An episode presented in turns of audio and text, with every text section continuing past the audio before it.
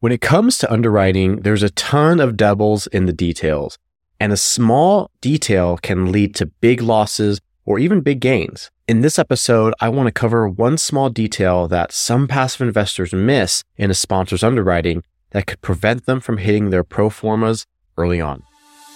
This is the Passive Real Estate Strategies Podcast, where we educate career driven individuals who have tapped out their earning potential, learn about passive real estate investing so you can continue building your wealth without compromising your time or taking on more responsibilities. I'm your host and managing partner at Realm Investors, a multifamily syndication group who has helped multiply millions of dollars for our passive investors. Thanks for tuning in, and let's get on with the show. One of the biggest things I see passive investors not quite understand is loss to lease and how it can and should impact underwriting. Now, loss to lease is the difference between what the sponsors feel market rents are and what the actual rents are.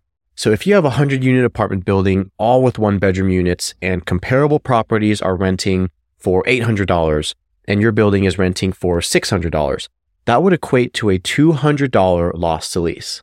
A big loss to lease can often mean huge opportunities for a property because that's $200 of additional rent you can capture across 100 units, which is an enormous impact on both cash flow and your overall valuation. But there's a key balance that needs to be struck between capturing large loss to lease and vacancy that many passive investors don't pull into question when analyzing a sponsor's underwriting. When there's a large loss to lease, especially in Class C properties, Oftentimes, burning off that loss to lease too quickly will lead to higher vacancy rates, at least in the short term. We've seen many marketing packages where there's a year one elimination of three figures of loss to lease with no adjustments in vacancy rates. Typically, we like to see some type of balance in loss to lease and vacancy. And if you're going to push all the tenants at once in one year, that's fine, but we'd expect to see a little bit higher vacancy across the property for that year.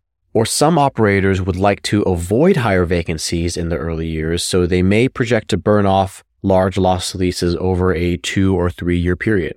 Now, this is a huge determination of strategy. If rents are shooting up that much, that fast, it may lead to higher vacancy rates than if you slowly and incrementally push tenants up. Also, if capturing some of that loss of lease means renovations need to take place, you also need to consider the time it'll take to rehab those properties, get that initial tenant out, fix the property up, then get a new tenant in. And if you have higher vacancies and a bottleneck in being able to turn those units as fast as you can, you could expect to see higher vacancy rates, especially in those early months or years of ownership. And if the sponsor group isn't well capitalized enough to carry those expenses and debt payment, it could put that property in jeopardy. Well, that's it for today's show. Make sure you subscribe so you don't miss any future episodes.